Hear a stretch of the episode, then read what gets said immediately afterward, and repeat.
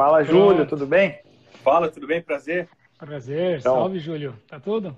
Então, Júlio, quero, quero te apresentar então para o nosso podcast PVC, que a gente já deixa bem claro que é em homenagem né, ao Paulo Vinícius Coelho. É. E nós, nós dois aqui, né? O Rafael aqui de Leiria, tô aqui, o Yesh está no Porto. No Porto. Nós somos, então, fãs né, do trabalho do PVC e recebemos esse apelido né, em alguma época da nossa vida por sermos aquele cara das estatísticas, né? Eu sabia coisas lá que ninguém sabia, daí já me falaram, ah, para, até um PVC, tá louco.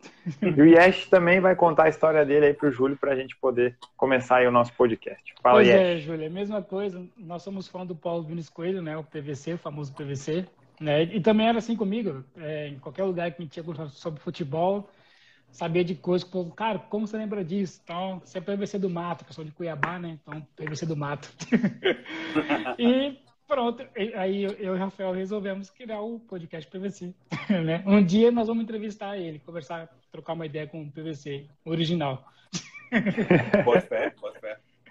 Então, Júlio, seja bem-vindo então a mais uma edição, como o Rafael já havia dito, 55 edição Caramba, bastante, hein?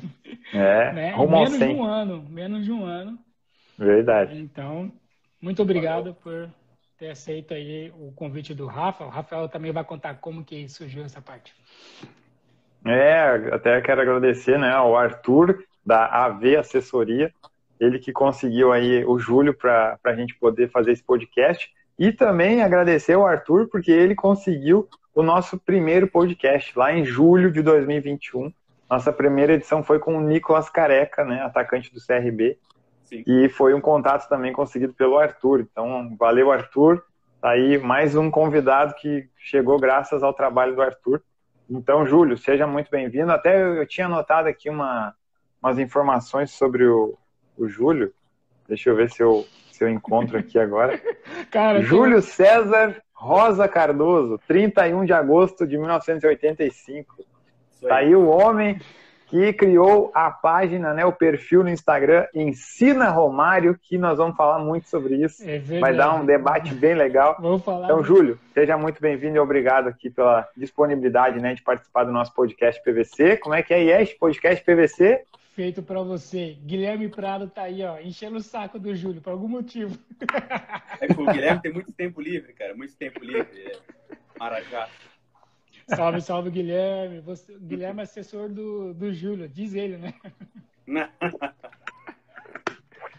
Maluco doido, mano. Tá, pronto. Responde a pergunta do Rafael aí. Bom, eu sou o Júlio César Rosa Cardoso, é, nascido em Criciúma, eu resido em Florianópolis, eu cursei economia na Universidade Federal de Santa Catarina. Eu não concluí, mas eu cursei.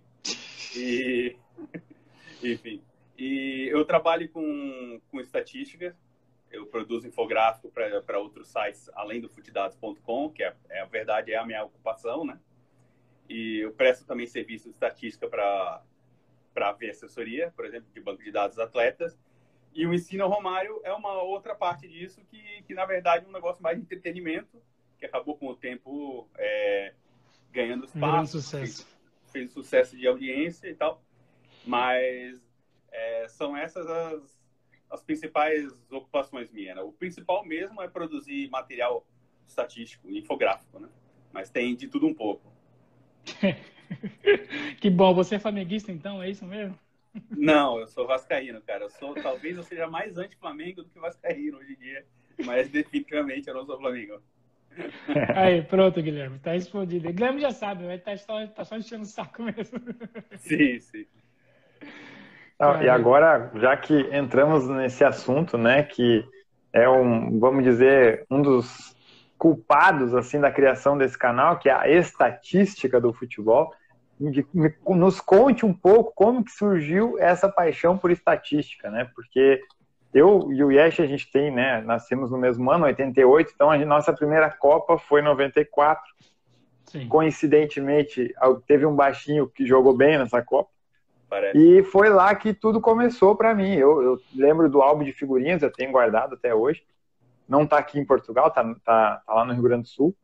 E foi lá que começou é, essa coisa assim de saber qual clube o cara joga, né? Que ano que ele nasceu, qual altura, qual peso, tipo, e foi, foi surgindo esse gosto e hoje é, eu consigo carregar aí um apelido que me deixa muito feliz, que é o PVC Gaúcho.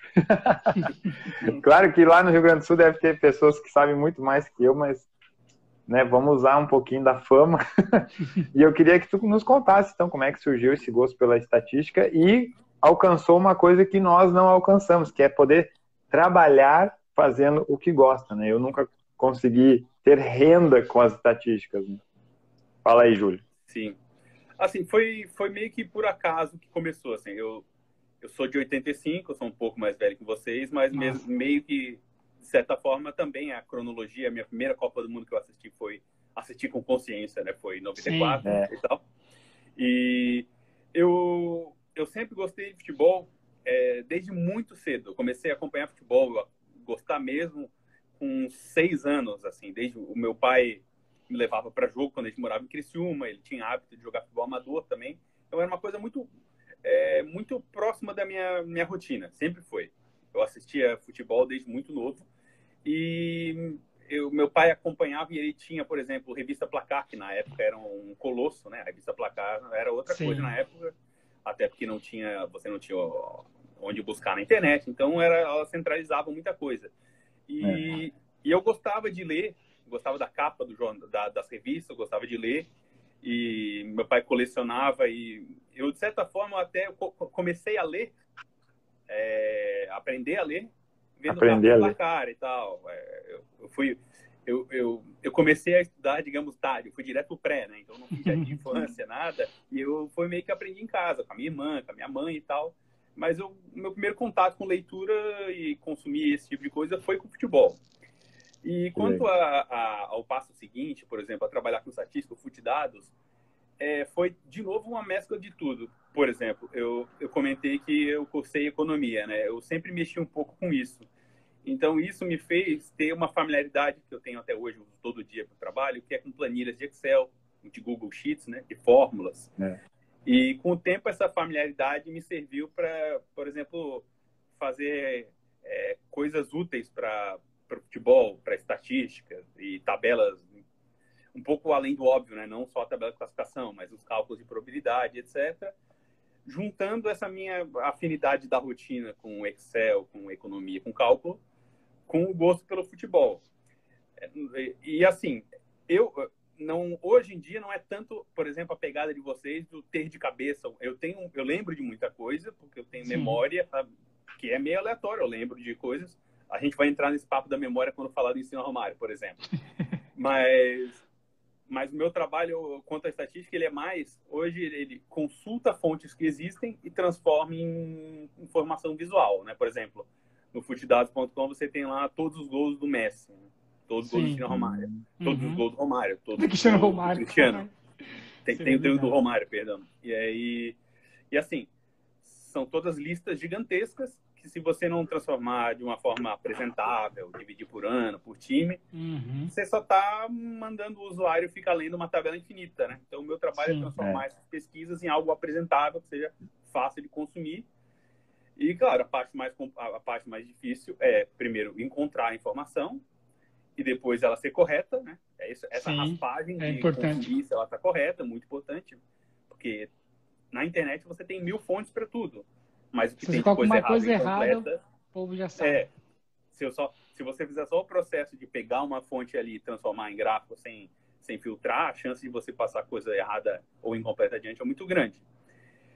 E com o futedados.com, o que aconteceu foi que, com o tempo, é, por causa do, do Twitter e de contato com jornalistas pelo Twitter, que nasceu tudo contato pelo Twitter, é, eu fui passando a ter um alcance e foi passando a ficar mais ou menos conhecido e tal, por, por fazer parcerias de eventualmente é, fazer um infográfico, uma pesquisa em algo que está em voga, algo que está que tá em pauta, e eu fazer uma pesquisa e compartilhar isso com um jornalista amigo, com que tem alcance, e que, que é o famoso, é, daí é uma mão lava a outra, né? o alcance me serve, é, é importante para mim, e o serviço serve ao jornalismo, ao jornalista, né? que é algo que eu já entrego pronto, uma coisa que a pessoa provavelmente teria que, além do, de todo o tempo que ela tem ocupando o trabalho dela, teria que fazer por si só o trabalho de pesquisa e tal, né?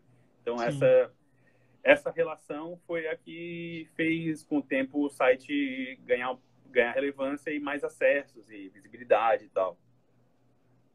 Foi, o resumo é, foi assim que começou. Começaram a, a andar as coisas.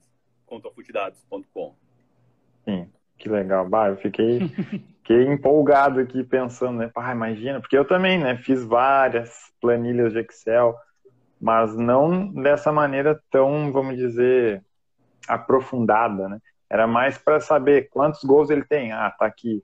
Por exemplo, tá? Vou, vou contar aqui. Eu sei que o, podcast, o convidado é o Júlio, mas eu vou, vou me meter aqui agora, Sim. vou meter o louco e vou contar uma história minha aqui. Abraço, Marcos. É, que eu fiz um, uma planilha da carreira do Tinga, né? Paulo César Tinga. E fiz alguns contatos lá no Rio Grande do Sul, né? E tal, tenta aqui, tenta ali, até que um dia essa planilha chegou até aos olhos do Tinga. E ele ficou impressionado, assim, não, mas espera aí, tu tem todos os meus jogos lá no, no Kawasaki da, do Japão, como assim, como é que tu conseguiu isso? Eu falei, olha, não foi fácil, tive que entrar no site japonês, ainda bem que, né, que o Google hoje em dia tu só clica ali com o botão direito já traduz, então facilita. Uhum. E, e aí o, o cara que né, fez o contato para nós ali para fazer esse meio de campo, né, ele fez o meio de campo, ele é o, ele é o Raul, né? Ele é pai do MC lá da Vila da Vila Restinga, onde nasceu o Tinga, né? Até por isso leva esse nome. Restinga. E aí o Raul falou, Rafa, está sentado? Daí eu falei, sim, estou sentado. Cara, consegui mostrar pro Tinga e ele quer te ver, ele quer te conhecer. Vou te passar aqui o WhatsApp dele, fala com ele, tal. Daí eu pensei, não, não é verdade. não. Aí tá, falei com o Tinga, ele falou, ó, oh, então vamos marcar e tal. Aí em 2017, quando o Cruzeiro foi jogar o jogo de ida da Copa do Brasil contra o Grêmio, que no jogo da volta eliminou o Grêmio, né? Nos pênaltis. É...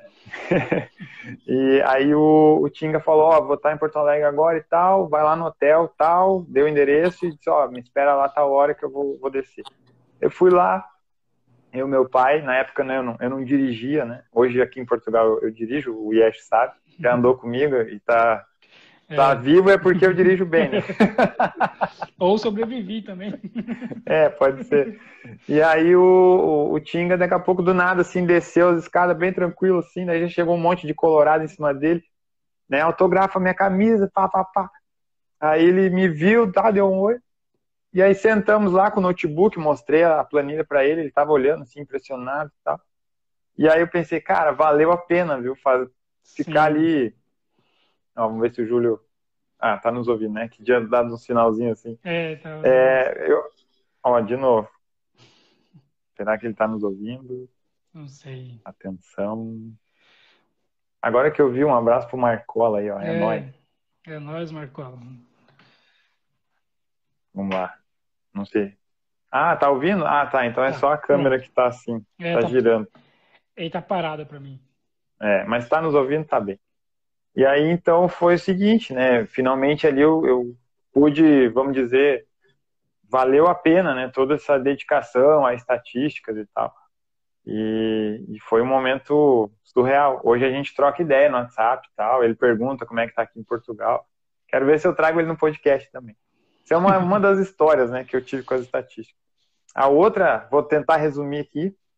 Em 2009, quando, quando o Ronaldinho completou 10 anos de seleção brasileira, a assessoria de imprensa dele, a empresa né, que faz ali a assessoria dele, na época quis fazer uma revista digital. Isso é uma coisa que nem existe mais. revista digital. E aí eles estavam procurando né, fãs do Ronaldinho. E aí eu fiz um comentário lá com dados assim de da carreira dele, eles se impressionaram e falaram assim: "Ô, Rafael, passa teu contato", daí entraram em contato comigo. O que que tu tem aí de dados dele da seleção brasileira? Eu falei: "Ah, eu tenho todos os dados". daí, não, me passa isso aí. Eles fizeram a revista, colocaram meu nome lá como colaborador e aí apareceu a minha planilha de Excel no, na revista, sabe, com todos os jogos. Hum. Uhum. E aí mantivemos contato. Depois ele ele perguntou assim: "O que que tu tem de gols de falta do Ronaldinho?" Eu falei: "Olha, tenho alguns, mas falta falta alguns gols." definir se foi, se foi de falta ou não. Eu fui a Porto Alegre na Zero Hora, né, que é um maior jornal de Porto Alegre. Fui lá. Acho que ele saiu. Não, agora o Júlio saiu. É. é agora caiu de vez. É, ah, vamos esperar ele voltar. Aproveitando, Rafael, é, Sim. é verdade aquela história lá que o Ronaldinho Gaúcho fez 23 gols na partida quando ele tinha 13 anos? Ah, todo mundo fala que é, mas eu não tenho certeza se é verdade. Pois é, mano. Todo mundo fala que o time dele ganhou de 23 a 0 e ele fez todos os gols, tá ligado? Aí o mundo inteiro se votou para ele. Isso em 93. Tá ligado? É, não, não sei se é verdade mesmo, assim. Teria que ter algum biógrafo para correr atrás disso e, e nos é. provar, assim, se é e verdade também, mesmo. Você também tem aquele negócio lá com o Fute Grêmio, como que é? O Wiki Grêmio? Ah, o Grêmio Pédia. Grêmio Pédia, isso. É, é mas ó, vou, eu vou encerrar a história aqui, porque né, eu quero fazer perguntas pro Júlio, eu não quero ficar eu falando. Sim. Aí o, o, cara perguntou, fui a Porto Alegre, busquei lá, tipo, tinha que procurar todas as notícias, assim, né, pra ver os jogos. E aí dizia, ah, gol de falta, gol, se não era gol e tal. Cara, cheguei ao número lá, e aí o cara me deu 40 reais na época. Era dinheiro pra caralho, tá ligado? o cara me deu 40 reais por eu ter pesquisado os gols de falta do Ronaldinho. Bom, é, voltou Júlio. É, entrou uma grana. Júlio, então, é, eu ia te perguntar é, tá se. É, agora acho que tá tudo certo, né? É, cara, eu não sei o que pode ser, cara, porque eu tô eu tô a, a, meio metro do roteador, cara. Eu só sei que deu azar, tava voando até agora. O roteador tá aqui embaixo do móvel, cara. Caramba. Pois é. é Mas vamos, lá, vamos tentar, vamos tentar. É. Eu só ia te perguntar, depois eu vou, vou passar a bola pro, pro Yesh. É, essa questão de. Ó, vamos ver, tá nos ouvindo, né? tá, né? Acho que tá. Eu acho que sim. Tá. Essa questão de como é que funciona, os atletas já vieram para ti assim, ó, Ô Júlio, tu consegue fazer aí uma estatística para mim e tal, dos meus gols, não sei o quê. Como é que funciona essa relação direto com os atletas? Se eles vêm até né, o teu contato, ou hoje em dia não, não existe mais isso? Cada um tem a sua assessoria e o próprio assessor já fala diretamente contigo? Para mim, isso acontece mais através da assessoria, da AV Assessoria com a Sim. né? Com quem aí a maioria das vezes são clientes que trabalham diretamente com eles, ou até às vezes é mais raro, mas indireto. Mas alguém que, que tem alguma demanda do tipo assim, pô, é, dificilmente o jogador é raro. Você tinha perguntado se, por exemplo, se hoje todo mundo tem a sua própria assessoria e tal. É. A maioria tem alguma, mas é, não é comum que tenham esse levantamento completo, sabe? Não é comum. Tá. É, uhum. Mesmo o que acontece às vezes é até clube, cara. O clube hum. que tem um atleta que é cliente da assessoria perguntar pra gente ah, quantos jogos fulano tem jogando aqui com a gente, sabe? Muitas vezes o clube cara. muda o departamento, isso acontece bastante. Tá. Tá. E muda o chefe de departamento e tal, eles pedem registro, nunca tiveram. Mas acontece. É, no meu caso, é mais através deles, mas é, é, existe esse vácuo, sim. E principalmente você deu o exemplo do Tinga, né? Caras que jogaram na, naquela época pré, pré-internet, pelo menos tudo mastigado, é, se não for via pesquisa mesmo, né? Se não for na raça, você não encontra isso mastigadinho, né? Então, por isso que, por exemplo, no caso do Tinga, o cara é mais é, para ele, ele é mais grato ainda, porque na prática, se não, se não for a regulação na manga, é, indo atrás, você não consegue, quando se trata de jogador assim, né? E aí tem, tem outras peculiaridades, por exemplo, você deu um exemplo de. Ah, o Tinga jogou no Japão, alguma coisa assim, né? Uhum. Daí você vai no Google e. Eu também passo por essas coisas também. Às vezes tem um jogador que é que trabalha na assessoria que o cara vai jogar, cara, vai jogar na Arábia Saudita. Aí, quando for um jogo muito importante, Sim. o outro tem no Google um resumo. Se não, cara, se não tem que ser na raça, ou na, às vezes Superliga da China, você tem que entrar no perfil dos caras, aí vai estar tá tudo em chinês, aí você vai tentar traduzir, mas tem, uhum. tem de tudo. Hoje em dia, para o caso de jogadores, digamos, mais conhecidos ou que jogam primeiras divisões na América do Sul, na Europa, existem muitos sites que costumam estar quase sempre completos, né? É. Uhum. Então, Aí, a partir deles, dá para fazer o trabalho de aquilo que eu disse, né? Buscar neles, confirmar com outras fontes, né? E aí organizar os dados. Planilha, filtro, mas é, automático, automático nunca é. De um jeito que você possa puxar e confiar cegamente e entregar como pronto, né? Sempre tem esse processo de uhum. revisão. Vai lá, Yes. Pronto, é, é isso. É, é que quando eu estava falando, eu estava pensando no, é, no aplicativo chamado OneFootball, que não nos patrocina, né? Mas, cara, é sempre que eu entro nele, tem tudo, tá ligado? Você clica lá na temporada 2020, tem tudo lá do jogador da quarta divisão do Campeonato Português, tá ligado? Lá tem os dados, Sim. só que eu penso que deve ser o dado atual, né? Não de 10 anos atrás, por exemplo, né? Da muito liga inteira. Então, é, ou seja, é, é muito mais difícil. Atualmente é fácil. Você coloca lá 2021, pronto, tem tudo, né? Os gols, quando ele jogou, quanto nada, etc e tal. Mas, cara, é, o que fica na minha cabeça é que antigamente, há 20 anos atrás, por exemplo, nos anos 90, vamos dizer assim, né? Há 30 anos atrás, era muito mais difícil pegar esses dados, né? Porque às vezes ficava no clube, né? Aí, aí o clube acabava com os dados, sei lá, mudava a diretoria, sei lá o que acontecia, e perdia os dados dos, dos jogadores é, de estatística dele, né? Hoje em dia está muito mais fácil, mas também não está tão fácil como a gente pensa, né? Igual você falou, né? Se você for postar uma coisa Sim. hoje em dia, você tem que ter certeza absoluta que está fazendo. Senão, a internet inteira cai em cima Sim, de você e sabe é. tudinho. Eu fiz uma pergunta para o Rafael por isso que... que eu queria fazer para você. Diga, claro. Sim, é que, por exemplo, é, eu vi esses dias na internet, tá todo mundo falando que o, que o Ronaldinho Gaúcho fez 23 gols em 1993, tá ligado? E o Rafael fez, é, tem um, um, do Grêmio, como que fala? É, Grêmio, Grêmio pede. É. Só que, Sim. tipo assim, o Rafael também falou que não, que não tem certeza disso, tá ligado? Como que a pessoa vai tirar certeza absoluta? Uma pessoa comum como eu, tá ligado? Eu vou querer saber se é verdade nossa essa notícia que os caras falaram, que ele fez 23 gols com 13 anos em um, em um único jogo, tá ligado? Como que o cara pegou essa estatística? Ah, sim. Ah, ainda mais em se tratando de categoria de base, infantil, que é... Quantos, quantos anos ele teria, perdão, nessa época? 13 anos. É, aí, cara, isso meio que categoria de base depende de ter um abnegado lá ou às vezes é o pai do cara, às vezes é alguém que vê futuro nele e fazer na mão, cara. Ou, e é quase um exercício de fé. Não vai ter registrado lugar Sim. nenhum, então muitas vezes você tem que acreditar ou não, né? Daí no caso de portal, tal, como não dá para cravar, não dá para divulgar isso como sendo uma informação. Mesmo isso, a gente estava falando sobre como devia ser mais difícil antigamente, né?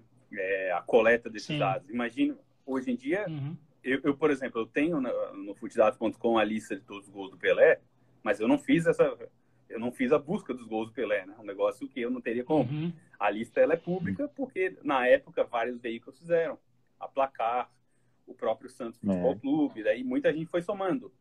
Mas é, mesmo assim, existem às vezes uma pequena divergência entre um e outro. É, e o trabalho de busca, certamente na época, dependia de historiador e de relato de jornal, né? que na época, muito provavelmente, o relato de jornal era o principal. Né? Porque se o Santos fizesse é. Um, uma excursão para a Europa e tal, você sabia que o Santos venceu o Milan ou a Juventus porque tem no relato. Né? Agora, imagine isso numa lista de 1.282 gols, né? Claro que os uhum. oficiais, os de competições Sim. oficiais, tem algum, já, tem algum registro, porque, pô, é campeonato brasileiro, é paulista e tal. Mas mesmo assim, é, é um trabalho de escavação muito grande. A mesma coisa acontece com outros jogadores, a lista do Romário. Sempre, sempre tem essa polêmica, né, sobre uhum. o que era gol, jogo oficial e tal, mas é, por exemplo, no caso do Romário, um, um, uma pessoa que eu conheço que sempre esteve muito perto disso desde o, da lista de gols dele, desde antes de ser profissional, é o jornalista Gilmar Ferreira, é, aqui do Rio de Janeiro, ele trabalhou já na Rádio Globo, no Extra e tal. E ele é um, assim, é, imerso nisso, né? Mas é isso, para uhum. Para ter, para saber de perto, tem que ter acompanhado muito de perto quando se trata de década, década de 80, 70 para trás. Aí é um trabalho bem bem manual mesmo. Tá, para você, é, você falando assim agora, honestamente, quem tem mais gol, Romário, Túlio Maravilha ou Pelé? Sobre a sua história de vida, que que você acha, quem que você acha que tem mais gols mesmo? Você fala, chuta certeiro, não, Pelé tem mais ponto final. Pelé. Pelé, Pelé mesmo? É, eu, assim, eu entendo desse jeito porque é, no caso da conta do Romário, a conta que chega até os 1.002 gols, é, ela envolve é, categoria de base. Beleza, uhum. era jogo de futebol com a camisa dos times, mas envolve categoria de base. Tinha o Sim. começo dele, uhum. tinha Laria no Vasco e tal, né? A conta do Pelé, embora envolva amistosos e excursões e tal, ela começa quando ele se profissionaliza. Ela começa no final de 1956. Então, hum. acho que por mais ponderações vale que mais. sobre amistoso, é, todos eles já foram com o Pelé jogando entre adultos, digamos, né? Sempre foi a partir Sim. do momento Isso. em que ele estreou no profissional do Santos. Tem muito amistoso Sim. nisso, naturalmente, porque naquela época os amistosos tinham outro peso, outra importância, as excursões, né? É, o time time tinha um calendário, o Santos às vezes tinha só meio ano de calendário oficial, o Campeonato Paulista era gigantesco, uhum. o Campeonato Brasileiro, a Copa, a Taça Brasil era menor e tal, e o resto do tempo o time excursionava, mas porque existia demanda para excursionar, né? O, o continente europeu queria todo... ver o Pelé. Uhum. Tinha, os caras queriam fazer amistosos com o Pelé e o jogo tinha, essa, tinha esse apelo, né? Mas, mas voltando a essa pergunta, e o Túlio nem dá para botar nessa conta, né? O Túlio ele tem um número bastante respeitável de gols oficiais, que é algo de 500 e alguma coisa, né? Que já seria um número bastante respeitável. Só que aí o Túlio, diferente desses, por exemplo, o Romário e o Pelé, a gente pode questionar sobre gols. Ah, colocou uns gols da época do. No caso, o Romário, ah, listou os gols da época do juvenil. Tá, beleza, mas esses gols existem. Esses gols foram Sim. checados. Pelé, uhum. ah, tem muito amistoso, mas tinha alguém lá para registrar o Globoesporte.com até fez um levantamento disso na época. Assim, o Túlio, ele para entrar nessa pilha de que ele também fez mil gols, ele exagerou. Ele, ele fez uma contagem, ele forçou a barra. Só que eu acho assim, eu acho que o Túlio ele até viajou nisso, porque o número de gols oficiais dele era bastante respeitável. Sim. Só que o que ele fez, por exemplo? E aí ele já fez isso numa época, hoje em dia, que a imprensa tem como checar. Não é tipo, ah, quando eu tinha 11 uhum. anos, né? Então ele, já na reta final de carreira, ele ficou mudando de time, jogando no México, ali, aqui, jogando em algum, Sim. sei lá, na Ásia. Uhum. O Túlio meio que informou uma quantidade de gols que os clubes conseguiam negar, sabe? Então ele inflou mesmo, Sim. né? Contestável então, né, demais, né? É, aí o Globoesporte.com, eu sempre eu cito para dar o crédito a quem fez a checagem, né? O Globoesporte.com fez essa checagem de ligar para os clubes, fazer contato e e ali eles notaram que daí o Túlio tinha chutado muito para cima, né? umas coisas que não passavam nem perto do que o clube informava, né? Então, aí nem Sim. cabe nessa. Porque assim, na verdade, cara, eu penso assim, se for contar categoria de base de todo mundo que jogou, é, né, de futebol, todo mundo teria mil gols fácil, eu acho, tá ligado? Por exemplo, saiu uma vez uns dados, uma vez que o Messi teria mil e vinte e tantos gols se fosse contar se as contar. categorias de base dele, tá ligado? Uhum. Ou seja, Sim. porque também é mais fácil contar de 2000 para cá, né? Porque o povo já tinha câmera filmando tudo, aquela coisa toda, né? já tinha pessoas registrando, então fica mais fácil. Mas eu acho que também Sim. cai um pouquinho de crédito se for contar base, né? Tá ligado? É, eu mas acho, concordo com você. Acho que os gols existiram na vida do cara, beleza, mas não, não dá para botar na contagem, né? É, até porque futebol Sim. de base na prática não é profissional, né? Enquanto o cara tá jogando Sim. ali, ele não, não tá, não é categorizado, não é categorizado como categoria sênior, digamos, né? Mesmo é, digamos, ah, Mundial Sub-20 e tal. Se você vai no site da FIFA, ele tá ele tá catalogado como a categoria under alguma coisa, não, não como a categoria sênior, né? Então acho que, embora os gols existam, não, não é muito cabível é, contabilizá-los. Até porque também criaria outro nível de injustiça em termos de comparação, que é o que você falou, por exemplo.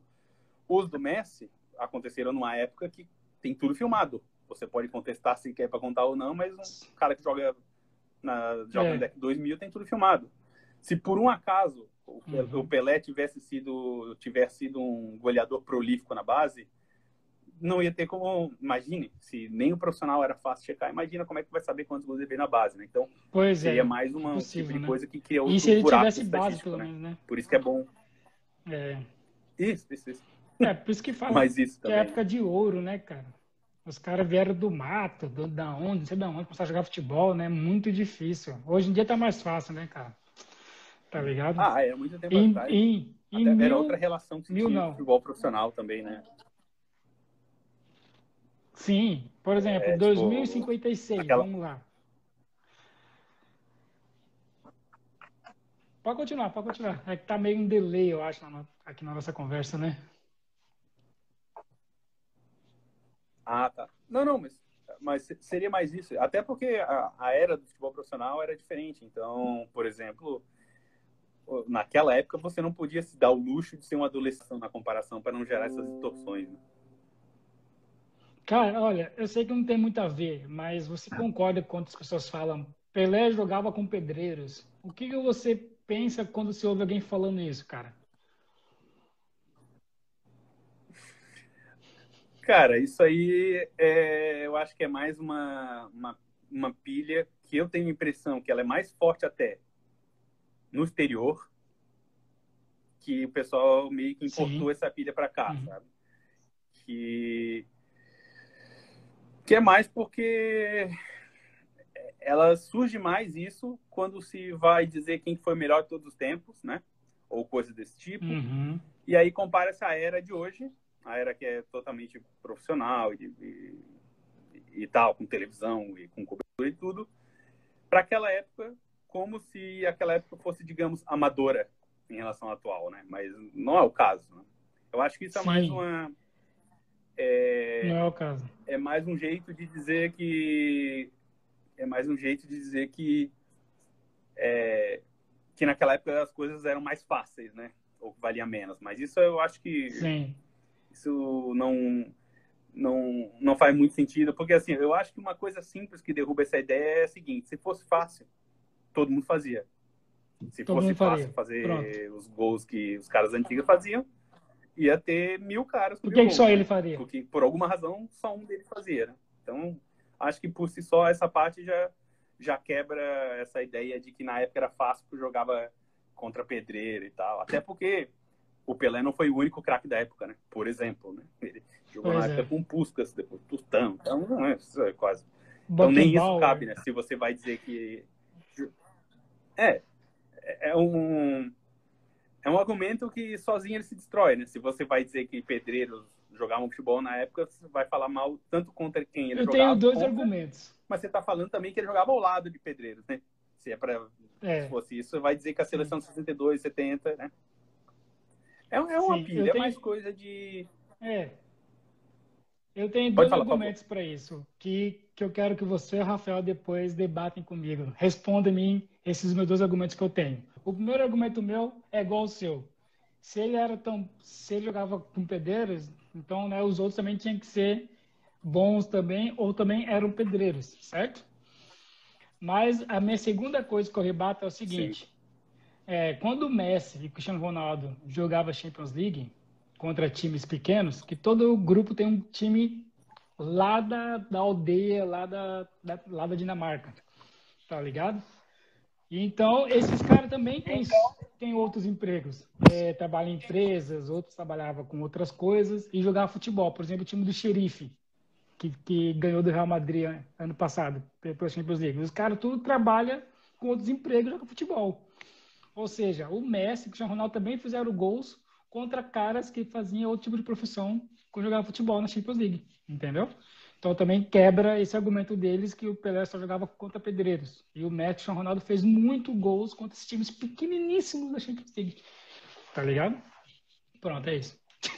Sim, e até e a- até a seleção, né? A, a- eliminatória da, da Europa, né? Ixi, é verdade. Jugo... Nossa, time lá. É, Luxemburgo, é. Liechtenstein, né? É, esses times bizarros aí. É, Finlândia, Finlândia é, também, esses times aí do, do nortão mesmo da Europa. É os caras que tem outros empregos, cara, tá ligado? É profissional, tá registrado, tem direito de jogar, né? É. Ou seja, da mesma jeito que o Pelé jogava contra esses caras, os top de hoje também fizeram muito gols contra esses caras. Então, né? Não tem que reclamar, né? Pronto, é isso. Rafael, passa a bola para você. Passa a bola, Romário. É, eu acho que é uma discussão inútil. É, uma discussão que não vai a lugar nenhum, mas ela nunca vai deixar de existir, especialmente porque hoje em dia tanto Cristiano Ronaldo quanto Messi estão se aproximando de números absurdos, né? Então essa estão é, chegando, estão ultrapassando. Então isso sempre vai vai ficar voltando, conforme eles vão batendo marca de 800, 900 gols, né? Isso é algo que não vai embora tão cedo esse assunto. E é impressionante, é. né, cara? Depois de tanto tempo, os dois fazendo isso, né? É, é algo, isso sim, é algo sem paralelo, né? É, tanto tempo nesse altíssimo nível, né? Uhum. É impressionante, cara. O, o, futebol vai, vai voltar a ser normal quando esses dois pararem, cara. É isso que eu tenho medo. Olha, eu quero, quero saber do Júlio é, se por ter esse contato, né, com estatísticas e tal, é, quase que quase que uma análise de desempenho, vamos dizer, porque hoje existe né, essa profissão, analista de desempenho. Né? Já, já entrevistamos um aqui, né, o, o Matheus, lá, da, lá de Santa Catarina, aí de Santa Catarina também, é, o Matheus Coelho. Né? Uhum. Ele, ele também ele trabalha nessa área. Ó, o pessoal do Flu Lisboa, abraços aí, ó. Em breve vamos fazer um podcast também. É, Contar a história dos torcedores do Fluminense aqui em Portugal. E aí eu quero ver contigo, Júlio, se tu já, por ter esse contato assim direto, se tu consegue já ter uma, vamos dizer, uma noção maior sobre a parte tática do futebol. Por exemplo, ah, esse lateral aqui, ele vai tantas vezes, né, a, a linha de fundo, e quando ele puxa para a esquerda, ele, ele consegue cruzar melhor e tal, não sei, coisas assim. Porque eu, Cara... né, eu, eu só ficava olhando os números, eu não, eu não consegui chegar ao ponto de entender mais sobre futebol. Né, é, parte Roberto tática. Carlos não cruzava, contigo... é verdade. Queria ver contigo se tu conseguiu se aprofundar um pouco na parte tática também, por ter esse contato direto. Cara, particularmente não. É, são coisas meio que diferentes, né? Eu trabalho é. mais com pesquisas e coisas ocorridas, né? Com dados não, não subjetivos, né? Por exemplo, gols, jogos, são todos, né? sim ou não, né? Mas é também porque é uma área específica que eu não tive um interesse especial, tática e tal, assim, não que eu despreze, mas, mas é, são coisas um pouco, um tanto quanto diferentes até pelas ferramentas, né? Por exemplo, é, fazer a pesquisa de um gol, jogo ocorrido, é algo que você está pesquisando um dado público, né? Um dado que vai encontrar em lugares, embora tenha que conferir. Agora, essa parte de desempenho, Ontem mesmo eu estava conversando com um conhecido meu aqui. No, no, no, início da ponta, sempre tem que ter, por exemplo, análise de cruzamento certo, passe errado. Você sempre precisa de alguém que esteja lá contando isso. Uhum. Isso não vem de graça no aplicativo, né? Então, assim, é. depende muito de plataformas de terceiros, né? De software e tal, que é um uhum. trabalho de equipe. Então, eu nunca me aprofundei nisso. Um, porque é, realmente o, chegar até isso demanda basicamente plataforma paga, um serviço de equipe, mas outra também porque não é muita minha, assim, análise de desempenho Sim. e tal. É, mas é uma questão muito de, de interesse também. Mas hoje em dia nunca teve um tempo melhor para isso do que agora, né? Material, uhum. ferramentas. Os clubes estão usando. É, o Botafogo ontem anunciou o Rafael Rezende, né? Da Sport Sim. TV como, uhum. como analista de desempenho dele. Eu vi isso dele. Coincidentemente, Caraca. só pegando o fonte aqui, então. É... Eles anunciaram ontem, então o Rafael Rezende sempre foi um cara que nas análises dele, nos comentários, ele sempre usou muito é, conhecimento tático mais aprofundado, mesmo tanto na linguagem quanto na análise, né? Então, é, já dava para ver nos tempos mais recentes, assim, eu, é impressão minha, que ele estava meio que em outra já. Ele estava muito mais ligado na análise de desempenho do que outras coisas, né? E uhum. aconteceu. Então, isso deve ser um movimento é um padrão, né? Os clubes todos já têm isso de Série A, já tem, já estão indo para esse lado de análise de desempenho próprio, né? Não apenas pagar por ferramentas terceiras, né? É uma coisa que uhum. veio para ficar definitivamente. É. Então, tu, tu te considera um, um, torcedor normal? Porque eu me considero um torcedor normal. Eu só sei criticar. Esse não sabe cruzar. Tipo, eu não uhum. entendo do jogo, eu não entendo da parte tática. Eu olho o jogo ali, quase durmo um pouco assim e xingo o cara que errou o passe. Tu se considera um torcedor normal ou tu entende um pouco ali, não, pera isso aqui, se mudasse esse lateral para lá, ia melhorar aqui e tal, não sei o quê. ah, cara, eu sou esse, eu sou esse. Eu, eu vou te dizer, cara, eu tô mais que torcedor normal, mas também porque é, assistir jogo de futebol, para mim, assim, parar para ver o jogo, ele é mais entretenimento do que, do que trabalho, né? Porque a parte de estatística, o que eu faço, eu não dependo de, de estar ali vendo acontecer, né? É, e sim. agora, sendo mais sincero ainda, com o tempo, eu tenho 36 anos, né? É, e eu sou vascaíno. com o tempo foi ficando bem pouco atraente. Pô, faz tempo, né, mano? Então também ficar assistindo com profundidade ficou mais difícil ainda, né? Então é uma, uma coisa leva a outra também. Não posso negar que tem seu fator, né? Vou, vou eu ficar Sim. vendo terça-feira o Vasco Sampaio Correia para ver se o cara tá fazendo overlap. Não dá, né? Não, não, não vai dá, ser nessa né? vida que isso vai acontecer. Não dá, mano. É. é eu tô, eu tô nessas também, né, Yesh? É, o Yesh sabe, eu já falei pro Yesh, eu durmo olhando o jogo porque eu não aguento mais. O futebol, ele tá muito. Não sei, pode ser eu o culpado, não o futebol, mas eu não consigo mais, tá bem complicado. E eu sei que o Yesh gosta e agora pode desabafar, Yesh. Fala o quanto é bom assistir jogo, fala aí. Cara, cara, por exemplo, se deixar, eu assisto em três, quatro lugares, sabe, ao, mesmo tempo, tá ligado? Os jogos.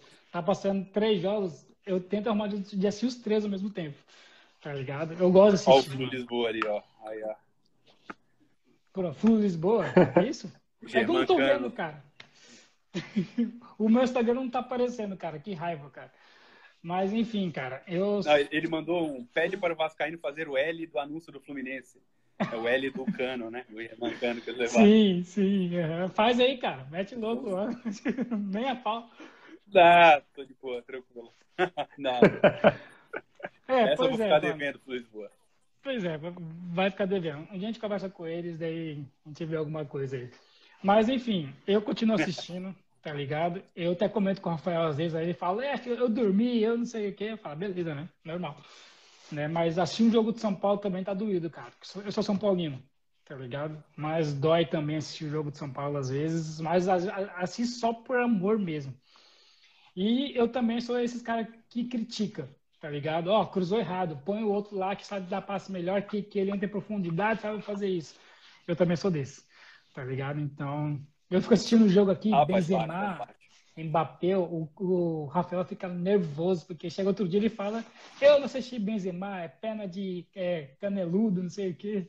E eu falo, não, tá jogando demais. Ele fez isso, fez aquilo, tá ligado? Ah, não. Eu sou desses. Hoje em dia, por exemplo, para parar para ver um jogo, normalmente um sábado, domingo, eu acordo cedo. Então, tem, tem campeonato europeu sempre de manhã, hora do almoço no fim de semana, né? Uhum. Aí tem sido, claro, o campeonato brasileiro tá parado, mas aí eu, às vezes eu paro, vejo um, dois jogos, mas sempre fazendo uma outra coisa junto também, assim. É, principalmente Premier League, que é um horário bom, tem 200 jogos no fim de semana, né? Uhum. Então facilita também. E tem muito jogo bom, né? Tem muito jogo bom. Não dá pra gente negar o que tá na nossa frente. A qualidade do jogo é outra, né? Sim, Em relação ao que a gente tá acostumado aqui, né? Uhum. Cara, se deixar, eu vou seguindo sequência. Assisto um 11 horas, depois assisto outro é, uma hora, depois outro quatro horas. Se deixar, eu fico o dia inteiro assistindo futebol, mano. Eu sou desses malucos, tá ligado? Já faltei Se tomar uma cerveja para cada jogo. Ah, você tem cirrose infinita. Mas enfim, eu sou desse. tá eu sou meio. É, por exemplo, né? Ontem teve El Clássico. Eu tava aqui assistindo um filme italiano da Netflix de um cara. O nome do filme é O Homem Sem Gravidade. Tipo, é um, é um filme. É, um, é, um, é uma ficção, mas é uma ficção bobinha, sabe? Não é aquela de ação, né? Tipo, é um filme bobinho. Cara, me diverti pra caramba assistindo e tenho certeza que se eu tivesse assistido o clássico, eu tava dormindo. Não, tava nada. O jogo foi maravilhoso, cara. O Barcelona é, mas aí é um negócio frente. muito mais. Não tem a ver com o jogo, né? É mais o interesse que você tem do que, do que, do que do jogo. Normal, né? Se, você, se a pessoa não tem interesse, não, aí dorme mesmo, né? Ou não tá. Sim. Não tá Sim. tá afim. Normal também. Né? Até porque a gente hoje em dia tem uma oferta de jogo muito grande também, né? Então satura também. Uhum. Tem é. muito jogo acontecendo. Então é uma é. coisa que acaba saturando. Né? O cara achar que vai, vai assistir todos, né? É. Eu assisti Real Madrid e Barcelona, aliás, Barcelona e Real Madrid, e depois ainda assisti o primeiro tempo do Porto e. Alzira. Vizela. Vizela, que é no Monte, assistindo o primeiro tempo, tá ligado? Deu um a um, falei, ah, foda-se. Igual os portugueses falam. Falei, chega, tá muito tarde, vou dormir, acordar cedo pra trabalhar. Mas eu assisti é. um pouquinho do Porto. Então, tem mais, esse, tem mais isso, né? Porque a gente que não vive, digamos, 100% futebol, que não paga as nossas contas todas, né? Pois é. O cara tem a vida para levar ainda, né? Sim, é, tem vida para levar. Tem, tem, tem que acordar cedo outro dia. O meu horário de trabalho eu começo às 7 da manhã, às vezes antes. Então, Sim. também tem que valer a pena, né? É, tem que valer é. a pena. A, eu, a minha mulher fica eu brava, quero... eu fico assistindo o jogo o dia inteiro. É, ainda não separou, então quer dizer que tá tudo bem. É, tá. Ô, Júlio, eu quero te perguntar um pouco sobre a tua vida de torcedor ali na infância ali e tal, porque eu fui em 98 no Olímpico lá em Porto Alegre assistir Grêmio e Vasco pela Libertadores. Aquele ano o Vasco foi campeão. Então eu assisti no estádio o Vasco que foi campeão. Claro, o, eu estava torcendo contra o Vasco, mas eu assisti o Vasco. E eu queria que tu nos contasse um pouco, porque bah, eu lembro muito bem de 97, Edmundo fez seis gols né, no mesmo jogo. Tipo, até hoje ninguém né, bateu esse recorde. É, ganhou do, do Palmeiras na final 0 a 0 tipo, bagulho louco. O Edmundo, assim, fazia a dancinha da bundinha contra o Gonçalves. Tipo, o Vasco, no final dos anos 90 ali, né, que eu estou contando da, do que eu vi, né? Antes o Vasco também já teve anos excelentes, tal, mas o, aquele do final dos anos 90 foi fantástico. Eu queria que tu nos contasse, teve oportunidade de ir no estádio, torcer essas coisas ou não? Me conta aí. Hum. Oh, é, como eu falei, né? Eu eu tive a sorte de pegar essa época, como como eu sou de 85, essa época de ouro aí eu era adolescente já, né? 97, 98, 99, 2000. Uhum. É, então eu já tinha 12, de 12 para 13 anos em diante. E eu sempre. Isso aconteceu o quê? Eu morando em Florianópolis já. Nasci em Criciúma, mas eu fui novo para Florianópolis. Então, nesse período, é, eu tive muito pouca chance de ver o Vasco ao vivo. E aí vão alguns fatores também. Por exemplo, nessa época, é, ao contrário do que acontece hoje em dia, ou aconteceu recentemente, o Havaí e o Figueirense nem passavam perto de jogar a Série A. Se eles jogassem é. a Série A, né, teriam tá. pelo menos uma vez no ano, né? Então, teve isso. Eu morando em Florianópolis, eles só começaram a jogar a Série A com frequência. O Figueirense, por exemplo, começou em 2002, né? Então, nisso já era uma fase de decadência do Vasco. É, então, a minha relação de ver o Vasco ao vivo quase sempre é experiência complicada. Eu, eu vi o Vasco ganhar umas vezes do Havaí na ressacada e tal, mas, por exemplo, o Vasco nunca ganhou no Scarpelli no jogo oficial. Caraca! Era empate ou derrota. Nunca ganhou jogo oficial.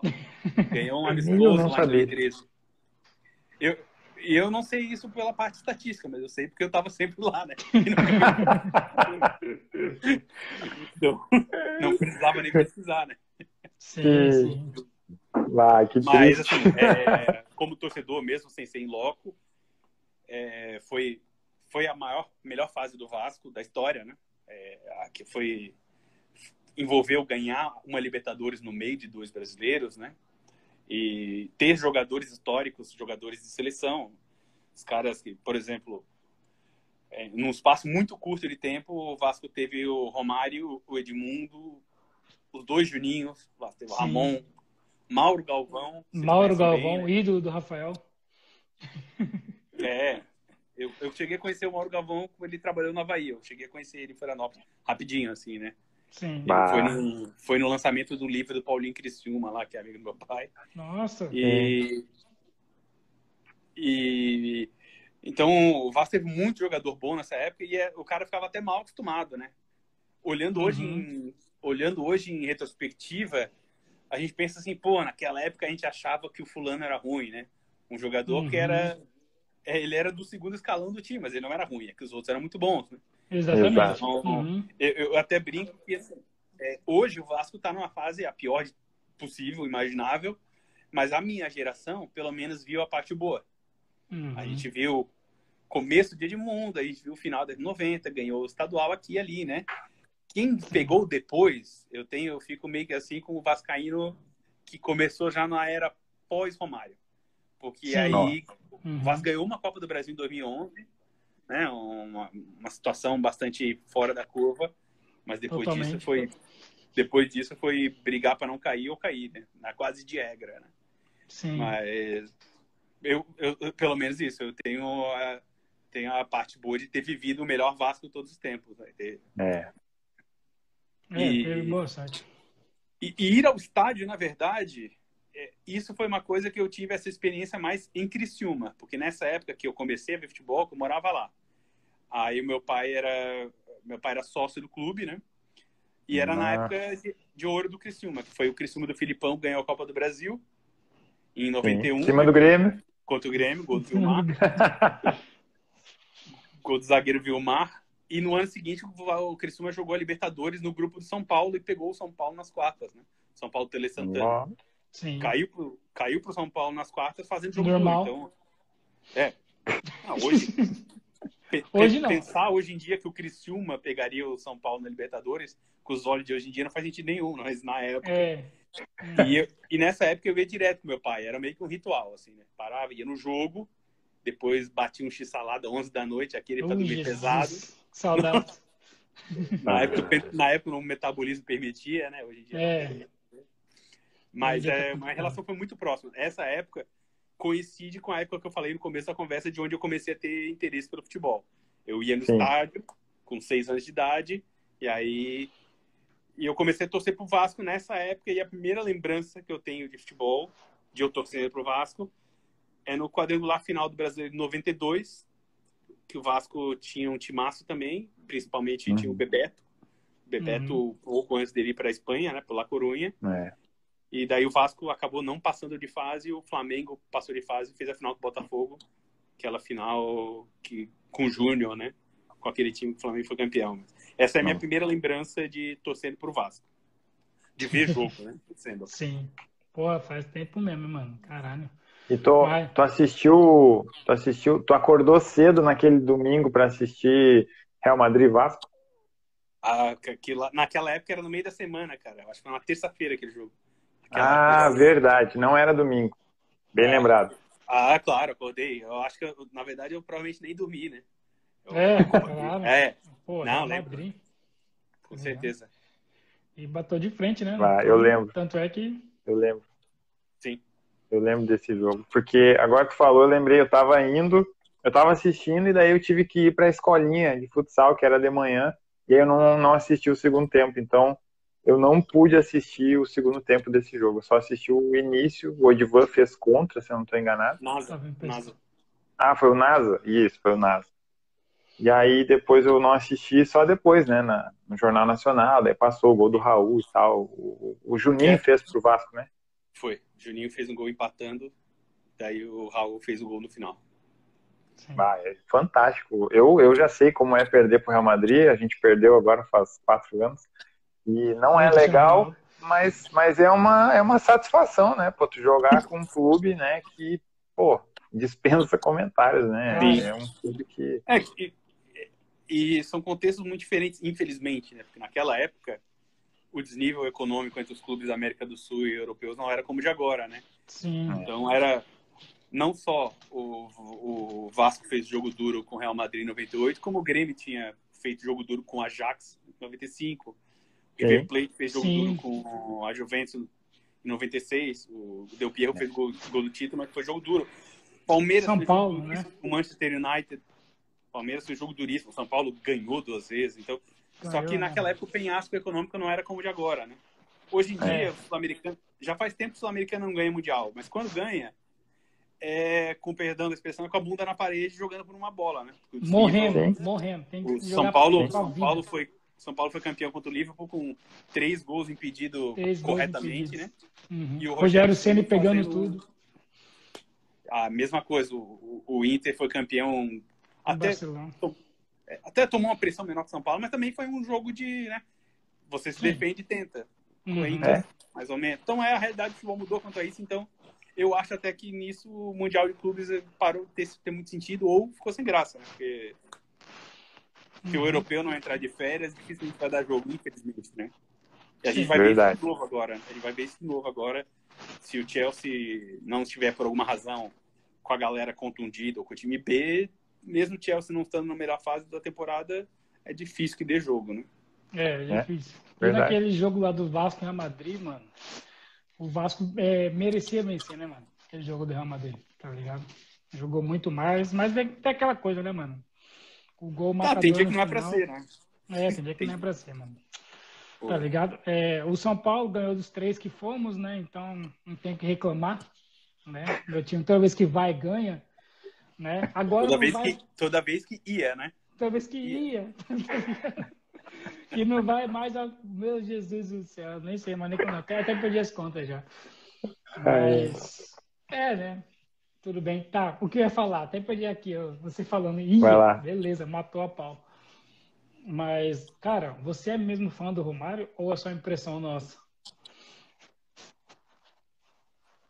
Eu, eu sou muito fã do jogador que foi Romário. Jogador. Ah, sim. Uhum. É, foi, foi é o jogador, o meu jogador preferido. Não, uhum. não vem ao caso se é o melhor que eu vi, mas foi o que eu mais gostei de ver jogar. E disparado, assim, disparado.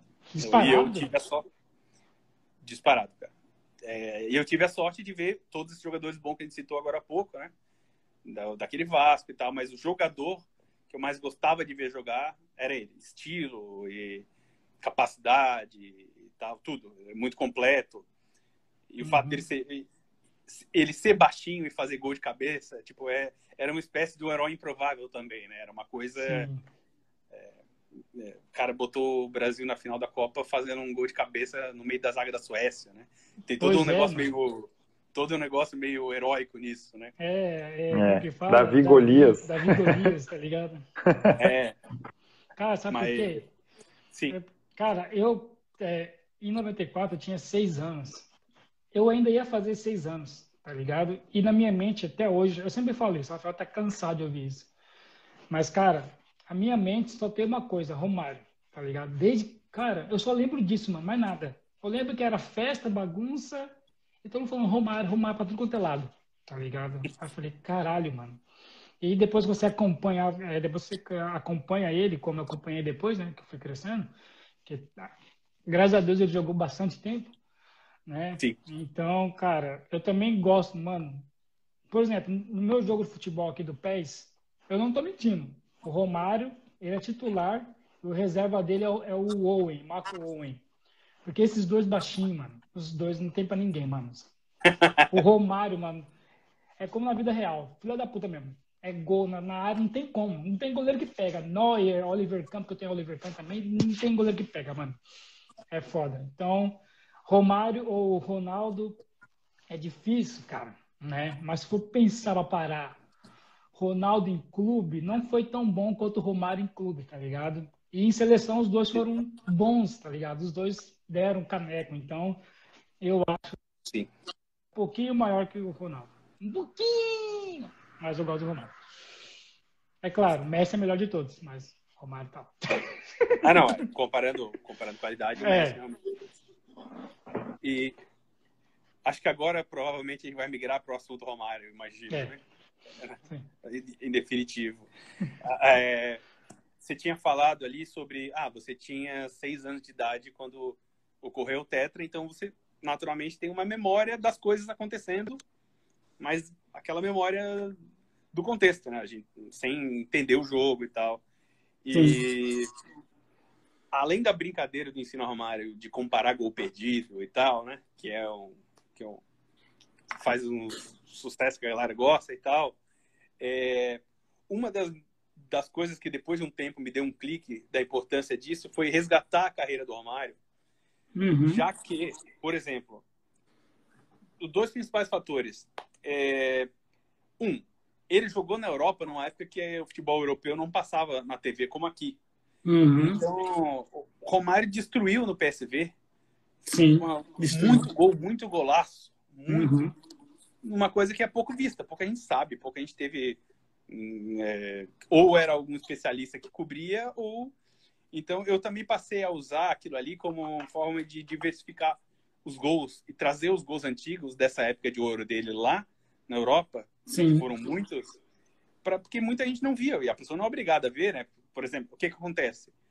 É, a gente fala de Romário no Barcelona hoje em dia, Sim. e quase sempre vai ser, quase sempre, o, é, em termos de mídia, em termos de, de imagem, quase sempre vai ser o clássico dele no 5 a 0 contra o Real Madrid, que ele Sim. dá a cola de vaca mal corta e tal, né? Uhum. Que é um golaço e tal mas ele teve uma carreira de centenas de gols na Europa, entre o PSV, Barcelona e passagem curta no Valência.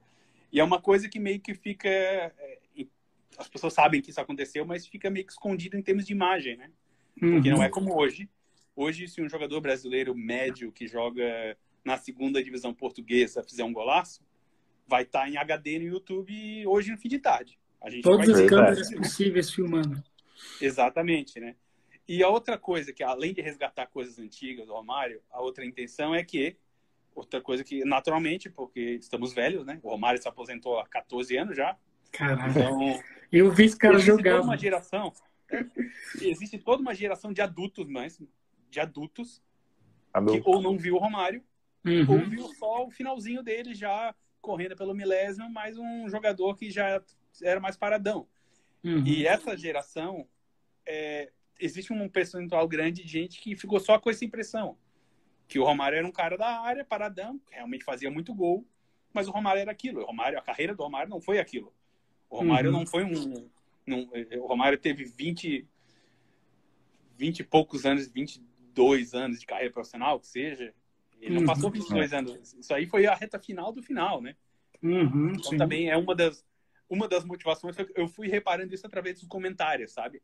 Eu, eu botava ah. o jogo no Mario, aí, aí vinha os comentários assim, ah, você é louco, mano. E eu, eu, via que era gente surpresa com o que tava vendo. Sim. E aí foi onde me deu clique, faz sentido, né? O pessoal não tinha idade para ver, já faz muito uhum. tempo que ele parou. Então é. tem isso também, essa ideia de trazer essa, olha, olha como ele, como o Romário corria, como ele driblava, como ele fazia fila também. O Romário não era um cara uhum. que ficava na área empurrando bola, né? É, não, ele fazia fila, driblava, dribles curtos.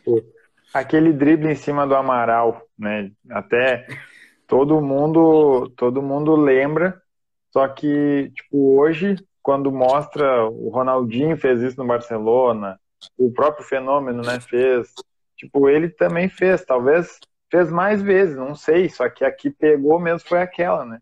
E até queria te perguntar, é, o, o Romário tem 19 gols na, na, nos Estados Unidos, né? Pelo FL Strikers. É, Esses gols Lord, alguém. Lord of Dale Strikers. Ah, olha aí, ó. Lá, o cara que sabe, né? Nós não, mas ele, bem acompanhados. Por esse time? É, só que eu nunca vi nenhum gol dele com essa camisa desse clube. Ah, então, os, na época que ele jogou lá, é, é, era na USL, né? Que é as hum. de baixo da, da Major League Soccer. Não, não dá para dizer divisão, porque não é divisão, né? E é. realmente, se você procurar no YouTube, cara, eu tenho uns gols, mas eles são praticamente filmados de arquibancada ou uma transmissão bem ruim, assim, uhum. né? Sim. Até porque também isso faz muito tempo, né? Foi em 2006. Então é. era uma época que nos Estados Unidos tudo quadrado. Nem a Major League Soccer tinha muita atenção. Então imagine você a United Soccer League, né? É. Tem que ir. Tá é, que ali já era essa busca pelo milésimo que tu acabou de comentar, né? Sim, sim. Depois disso ele só voltou pro Vasco 2007. Retornou é. pela última vez para bater o mil mesmo, né? Para bater esse número. E foi incrível esse, esse, esse retorno e despedida. Foram 15 gols em 19 jogos. Um cara que tinha lembro, cara. 41 anos. Tá brincando? É, foi, foi. E era uma temporada que definitivamente não tinha condição mais de jogar os jogos inteiros, né? O Romário com 41 é. Então, aí tem um jogo no Carioca desse ano, eu acho que é contra o Volta Redonda, talvez. Tem, existe um jogo que ele entra no segundo tempo, eu acho, ele toca três vezes na bola e faz três gols. e é só o que ele faz, assim. E isso já era bem perto da, da conta do, do mil, assim. Já era lá pelo 992, sabe? Já tava mas era assim, nessa época ele entrava nesses jogos, mas ele já não tinha mais a condição de fazer muito mais que isso. E mesmo assim, fez esse número que você falou aí, né? Sim. 44. E lembrando que ele que não quis ficar na Europa, né? Ele que falou, não, tchau, essa merda aqui, eu vou pro Brasil, vou voltar pro meu Brasil. Ele não quis, tá ligado? Ele teve sim, esse, sim. Né, essa chance é, dele. Então, ele, ele, já, ele já sinalizava, quando novo, quando bem novo, ele falava, acabou que não aconteceu, mas ele falava em se aposentar cedo.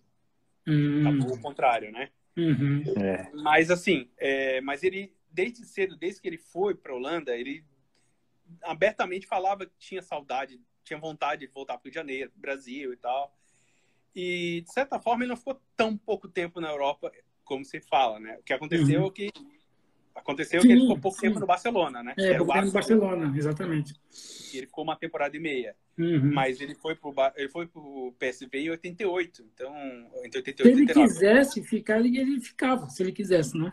Mas, sim, sim. Né? Ele estava ele tava decidido a voltar para o Brasil. Né? Tava decidido a voltar para o Brasil.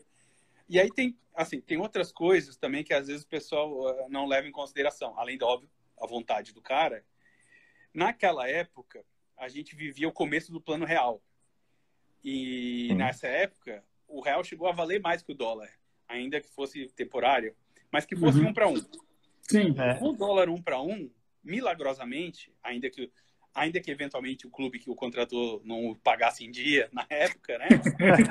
é, Até hoje, tô brincando. Mas não se, mas não se compara com hoje. Porque Sim. hoje, por exemplo, é, o euro 6, 6 para 1. 6 então, tu não tinha nem como sonhar em trazer um Romário. E mais que isso, por exemplo, o jogador que, o jogador que vem para cá, que viesse para cá agora, não vai chegar e vai receber 6, 8 vezes menos. Né? Na época da paridade cambial, na época ali, a moeda não existia o euro, né? A zona do euro não existia, Sim, então era o dólar. Uhum. E o dólar estava um para um com o real. Então isso também facilitou com que hum, fosse, ainda sim. fosse uma grana, né? Uhum. Facilitou essa troca de ele poder vir e o Flamengo poder oferecer salário para ele. Aí acho que junta a fome com a vontade de comer, né? Ele queria voltar. É. Uhum. Tá, mas também era uma época específica que tudo convergiu. E isso do dólar pro real é uma coisa que o pessoal passa batido, né? Uma coisa que só naquele momento podia ser feito. Um pouquinho depois já estava depois de 1999, segundo mandato do Fernando Henrique Cardoso, o dólar já tinha dobrado de preço. Então já, já, já tinha virado outra realidade e hoje nem se compara, né? É, hoje nem sim, né? Você voltar para o Brasil tem que estar bem velho mesmo para você acabar a carreira. Fora isso. É, que é o que acontece, né? É. acontece. Os caras, quando voltam para cá, é porque o clube europeu não está mais oferecendo três anos de contrato. É. Você viu o Godinho? Aí, o brasileiro dá três anos de contrato, o cara pega, né? É, o Godinho foi para trás com o Mineiro. O Godinho, cara. Tá Sim. ligado? Uma coisa bizarríssima, né? Então. É.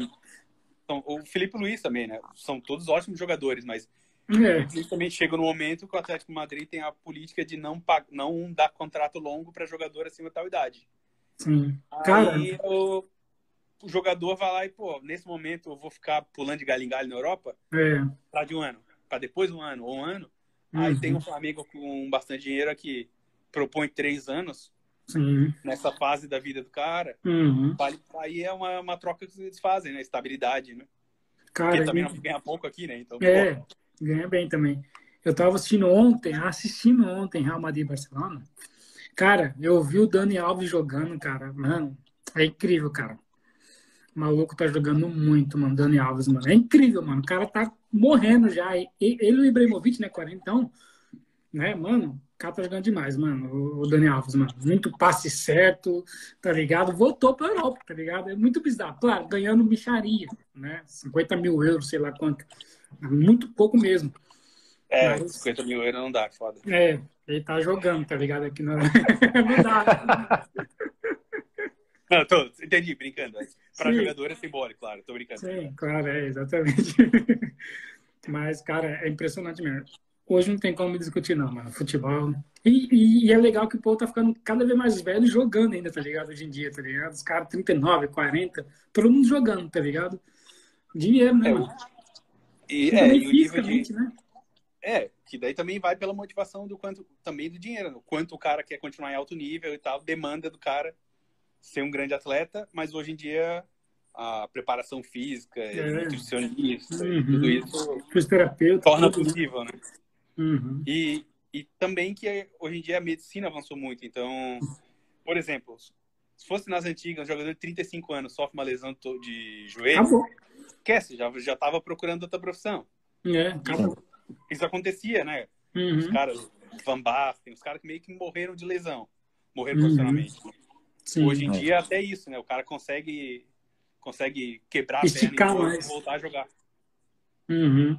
Logo, logo, daqui a 500 anos, acaba já com 70 anos. Tá ligado? vai sair evoluindo. Pô, cara, tem o... ainda vai morrer ainda, tudo mais. Tem, o, tem um japonês que começou na base, né, no Brasil, que tá com 54 Sim. e acabou de trocar de clube. Olha, eu tenho ele no futebol. Eu tenho ele no futebol, sabia? Ele é atacante, overall 77, mas ele, ele, ele, joga o primeiro tempo, cara, muito bom. Mas depois ele tá morto. Acabou. Ah, por que será, hein? 54 anos, mano. Eu tenho japonês, mano. Eu tenho, mano. Cara, é foda, mano. 54 anos, mas como pode, mano? É, e agora ele trocou de clube, sabe? Tipo, ele ainda tá Sim, procurando seu espaço no, na carreira. O cara não para mais, mano. O cara vai morrer no campo. Ai, ai. Eu ia, eu ia perguntar a minha última aqui para a gente né, começar a parte final. É, não sei se é polêmica, tá? Mas, tipo, o Júlio sendo um fã do Romário, eu também sendo um fã do Romário, e acredito que o Yesh também, também é um fã do Romário. Seria retardado se não fosse. É. Eu, eu fiquei muito chateado em 98 com o corte dele da Copa, porque dias depois ele estava lá em Porto Alegre, que é 40 quilômetros da minha cidade, jogando um amistoso contra o Inter lá no Beira Rio. Aí eu pensei, tá, mas se ele tá jogando, era pra ele estar tá lá na França, na Copa. Pô, fiquei muito chateado. Eu tinha só 10 anos e já ficava chateado. Ah, parece um adulto. E eu quero a, a opinião do Júlio, como é que foi é, né, viver esse momento, se, se viveu também, mais porque daqui a pouco. Né? Tipo, é, já tinha 13, né? Já tava mais consciente.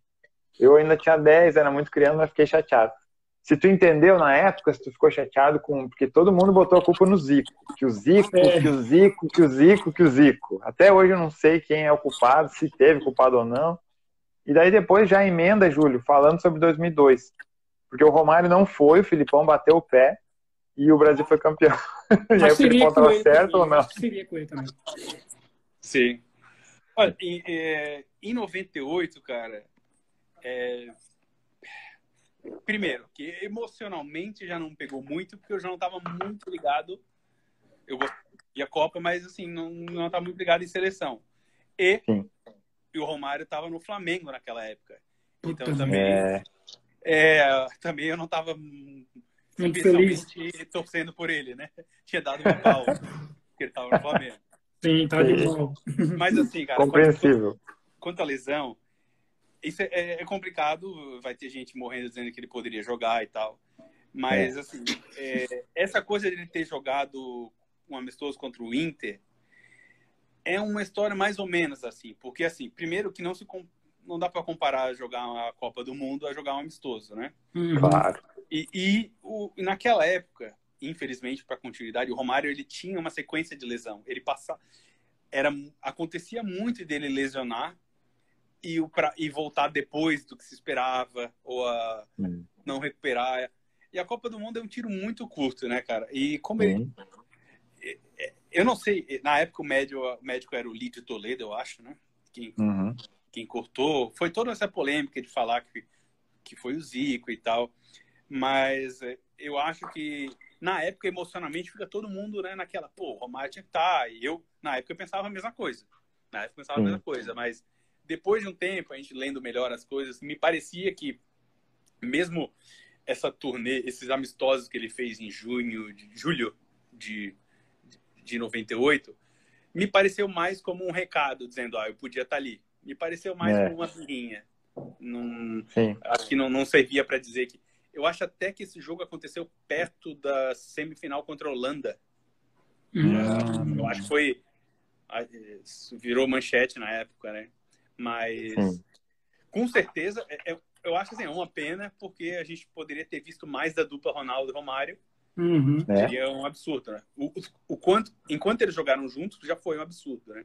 Sim. Mas foi mais daí foi mais Copa América e Copa das Confederações, né? É, é. Alguns idosos. E eles se entenderam muito bem, né? Pareciam que eles jogavam juntos, né?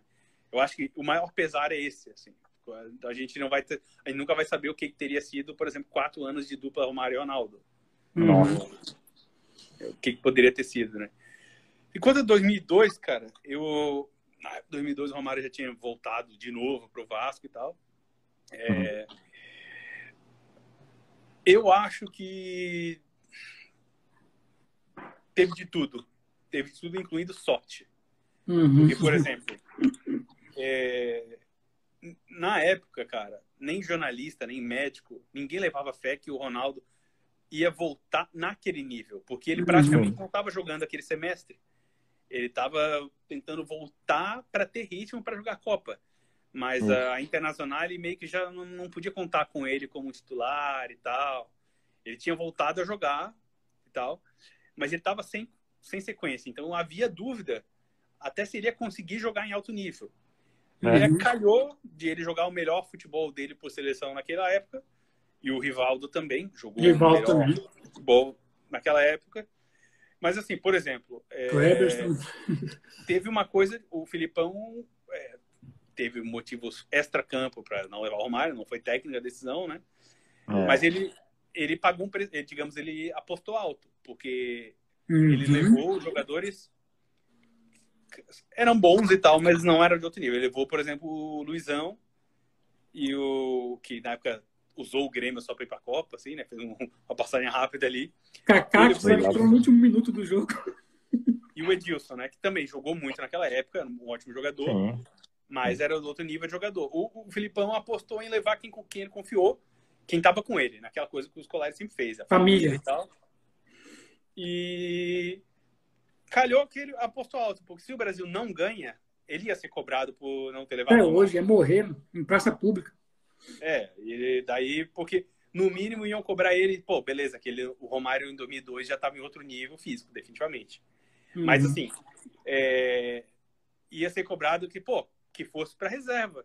Mas, pô, não levar, não levar ele, levar o Luizão, uma Copa do Mundo, um campeonato de sete jogos, né? Uhum. Mas acabou que as circunstâncias foram essas, né? A, o Brasil acabou sendo campeão numa Copa do Mundo bastante atípica, com um monte de seleção grande caindo pelo caminho, aquelas Sim. arbitragens da Coreia do Sul que acabaram uhum. da Itália e a Espanha, né? Roubo total. É que isso tudo mudou, mudou o rumo das coisas, né? Sim. A, Sim.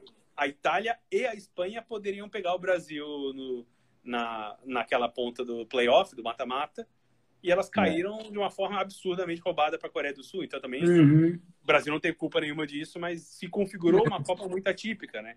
A França e a Argentina caindo na fase de grupo. Então foi uma Copa muito atípica e o Brasil soube ganhar. E claro, contou com um monte de gente que jogou.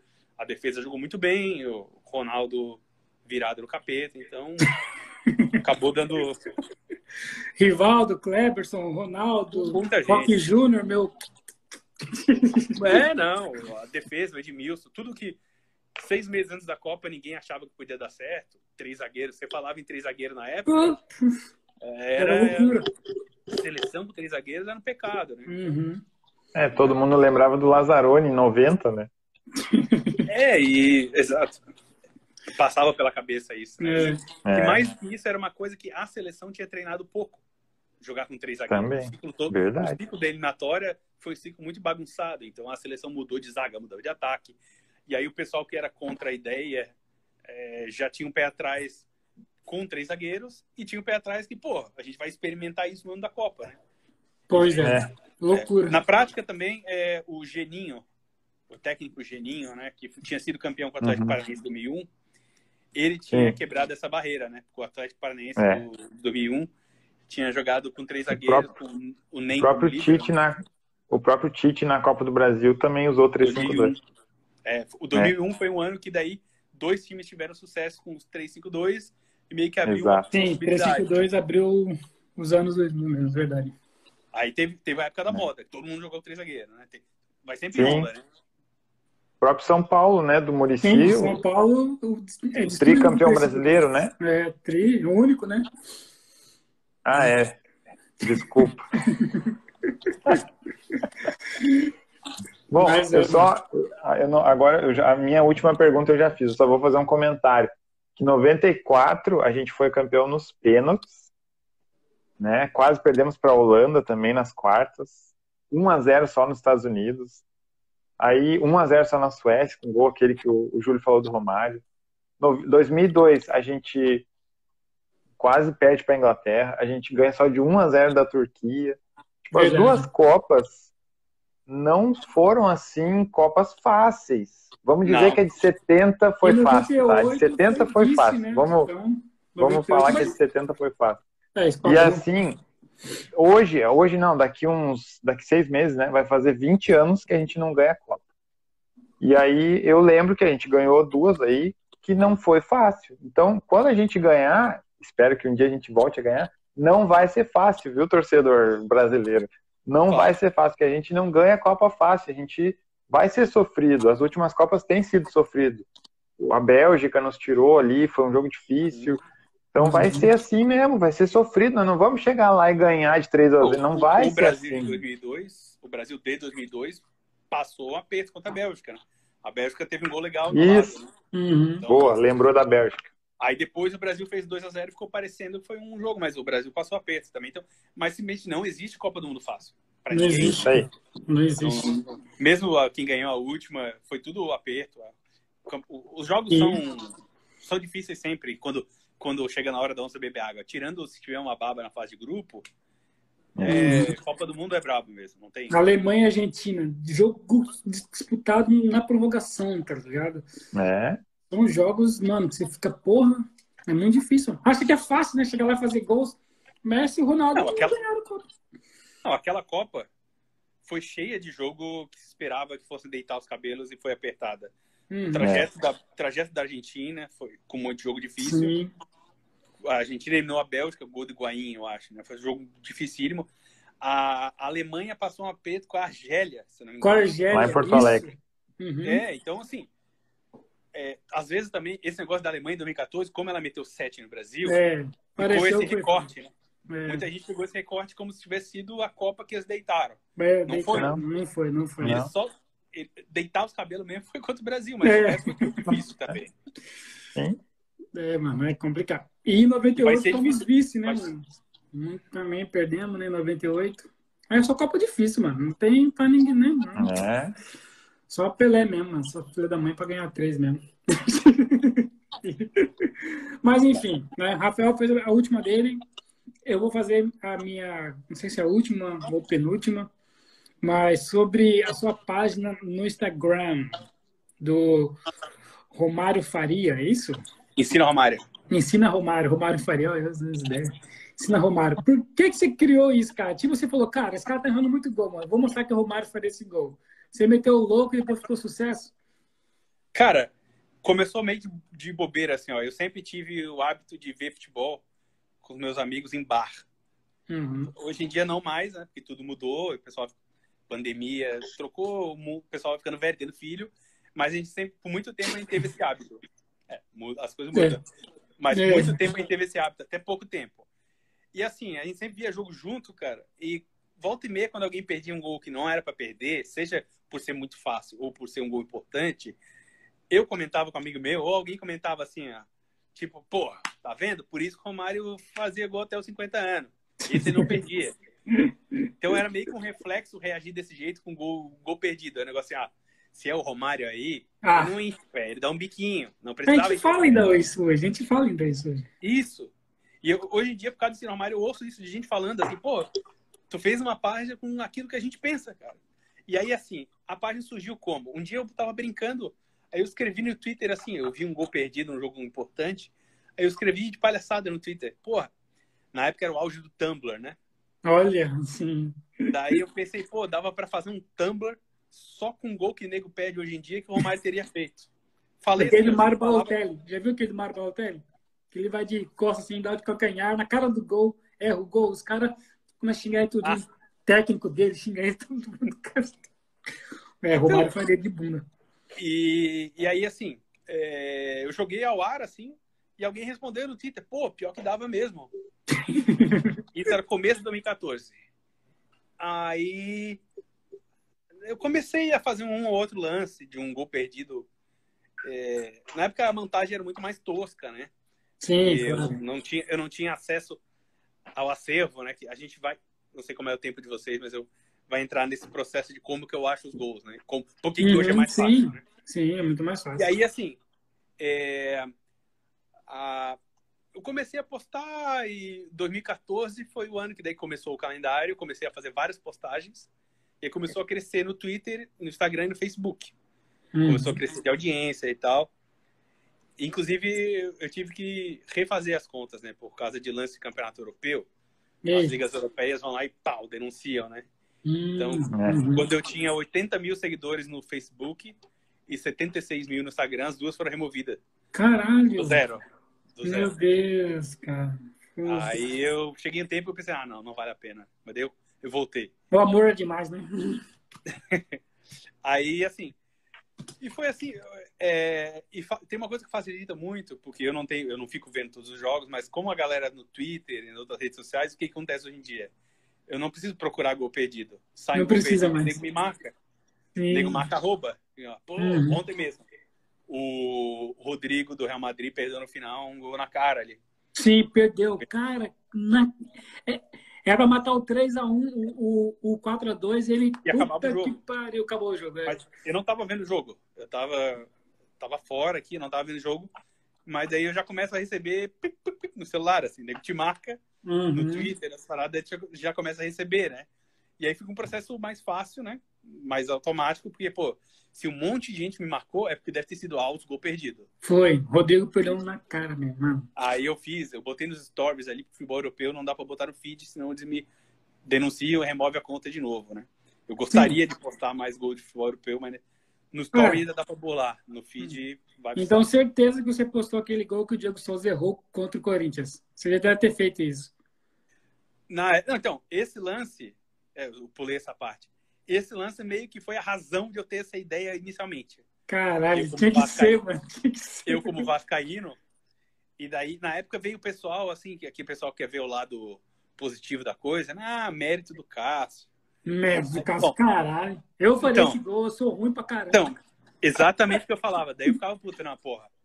Mérito do Cássio, exatamente. Mérito é o caralho, né, gente? É. O cara sai lá do meio campo. É, sozinho. Se, se, se ele recebesse a bola lá na cara do goleiro e tivesse é. uma Sim, chance só, beleza. Mas não. Ele foi lá, e foi onde eu falei pra galera, pô, o Romário fazia esse gol também, porque ele já sabia o que ele ia fazer na cara do goleiro. O Diego uhum. Souza correu, correu, correu, correu, correu pra decidir mano. o chute. Correu reto pra decidir o chute. O chute mais inútil mais que ele está. Tá ligado? O Romário, ter cortado o Romário, se o goleiro saía, ele encobria. Se ele via que o goleiro ia ficar, ele driblava às vezes, mas. É, qualquer coisa, mano. Qualquer coisa. E, pô, eu como Vascaíno, e ali foi o último grande momento do Vasco, né? Em 2012. né? Então, tem Caralho, simbologia. É o Vasco foi eliminado, Vasco foi eliminado da, da Libertadores ali, e depois ele sobreviveu no Brasileiro 2012, 2013 já vendeu todo mundo, já caiu, já, já virou essa gol de hoje em dia. E mas é, esse gol marcou muito e eu fiz um especial na época, que daí tem, tem, no YouTube, que daí é aquele gol com o Diego Souza perdendo e várias maneiras diferentes do Romário resolvendo aquele mesmo gol. Assim. Caralho! Depois eu mando para vocês no, no, YouTube aqui que eu não, não tenho ele na mão. Beleza. Manda, manda. Tá, agora tem uma, uma outra coisa que, que eu tô procurando aqui, que eu já mostrei pro Rafael hoje, mostrei para ele. Tem um Instagram que eu acho sensacional, que o Rafael falou, olha, esse é igualzinho o, mais ou menos o, o que ele faz, tá ligado? Tem uma página do Pelé, mano, que é um, que é um gringo que faz, um gringo mesmo, que é a página toda em inglês, né, Rafael? E, mano, esse cara, é, é, a página é Pelé, underline, I de igreja, R de rato. Ir. Depois você vê, cara, você vai achar sensacional. Tem poucos seguidores, tem 5.800, né, tá ligado? Mas, mano, tipo assim, a página inteira é o seguinte, ele posta um drible do Ronaldinho Gaúcho, ou do Neymar, ou do, ou do, ou do Cristiano Ronaldo, Messi, Ronaldo, Romário também tem. E lá ele posta depois o mesmo drible, só que o Pelé fazendo, tá ligado? Anos, é, já... décadas atrás. Muito bom. Eu já vi um compilado disso no Twitter. Muito bom. Muito cara, bom. eu achei sensacional também. Falei, mano do céu, cara. O Pelé faz já fez todo tipo. É, mano. Como que pode, né, cara? Como que, né? Caralho, é verdade, mano. Os caras ficam besta com hoje, mas antigamente os caras iam fazer isso, mano. É por isso que o povo amava o Pelé, né? Ia claro. louco pra assistir ele. Tá ligado? Tem um que ele dribla o Beckenbauer, mano. O, o Beckenbauer cai de quatro no chão, tá ligado? É humilhante. Ele humilha o Eusébio, tá ligado? Tem. Você fala, caralho, mano, Pelé, mano. Tá, enfim, era isso. Se você não conheceu, depois você vai lá dar uma olhada, você vai achar sensacional. Mano. Muito bom. Mas é, é isso. A última pergunta, né? Que já sei a resposta. Ronaldo ou Romário? Hoje, agora. Romário. Na sua frente, precisa tocar para fazer gol. Ronaldo ou Romário? Romário. Ah, foda-se. Até porque, até se eu cruzar pelo alto, o Romário faz, né? O Ronaldo pois não é. fazia. É. é, o, o Ronaldo erraria o tempo, né? Mas, mas um animal. Um animal. É, é claro. Mas essa, essa é uma escolha difícil. Eu entendo totalmente quem prefere um ou outro. Porque essa é, sim, é Porque não é fácil, né?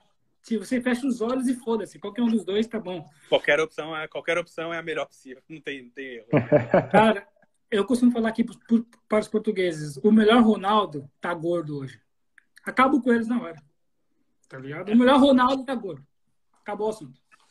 Tá ligado? O melhor Ronaldo, para mim, é ele, o melhor Ronaldo. Melhor que o Ronaldinho Gaúcho e o Cristiano Ronaldo. O ápice, eu acho que no ápice, o ápice do Ronaldo, do Ronaldo hoje gordo é inigualável. O ápice.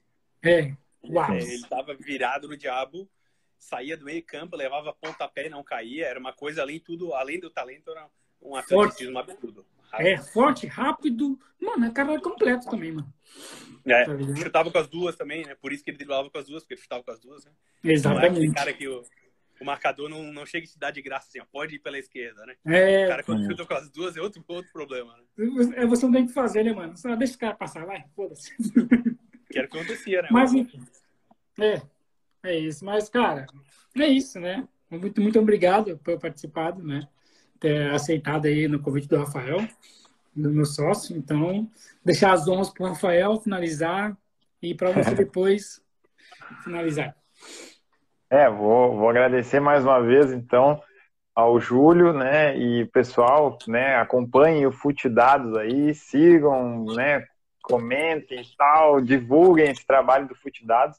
E quando quiser fazer uma brincadeirinha, vai lá no Ensina Romário, compartilha aí nos, nos stories, porque vale a pena lembrar como é o objetivo né, da página é esse, lembrar os gols que o Romário fez, que muitas pessoas, os mais jovens, não conhecem, né? Então é isso, Júlio, muito obrigado mesmo, de verdade. Né? Entrou para a história aqui do podcast PVC, um, mais um das estatísticas. Mais um. Cara, é incrível que se você for olhar para a cara do Romário hoje, uma criança de 10 anos, nunca ia imaginar que o cara era craque, né, mano? Eu acho isso bizarro, mano. Eu fico olhando esses caras velhos assim e falo, mano, esse cara já foi o melhor do mundo, mano. Tá ligado? Você, eu, eu, eu, eu, faria uma correção, hein? Hum. Se você continuar assistindo o Romário jogando futebol nos vídeos dele, o Romário é craque. Caralho, mano. Eu sigo ele, mano. Não assisto nada dele ainda, cara. Nunca consegui assistir cara, nada dele. Cara, Nem seguindo ele incrível, velho. Incrível. O homem é. Quem sabe, sabe. O homem é, é brabo. Cara, é brabo. Cara, eu agradeço pelo convite. Foi mal pelo problema na conexão no começo aqui. Eu realmente não sei o que, que era. Tranquilo. Eu acho, eu acho que o celular tava super aquecendo, cara, porque eu tirei ele da tomada, fiquei no mesmo, mesmo cômodo uhum. e tá perfeito. Acho que era isso. Não, tava... Suave, suave. Foi boa Mas experiência. Valeu mesmo, gente. Sucesso aí, cara. Sucesso mesmo. Sucesso também para você, né, se você está precisando, né, só tem só. Deixa eu ver aqui, porque eu tudo na sua página, só dei 24 mil, né, mano? Então, mais sucesso para você, tá?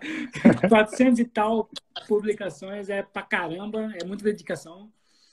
Né? Então, muito obrigado. É, eu, eu quero dizer para todos que estão assistindo agora, nove pessoas, e também quem já assistiu e quem vai assistir no futuro, né, que vai estar no Spotify, vai estar no YouTube, vai estar para sempre, tá ligado? Daqui, assim, daqui 40 anos, seu neto vai olhar lá, pô, cara, meu avô lá, olha como que ele era, mano, olha, filho da mãe conversando.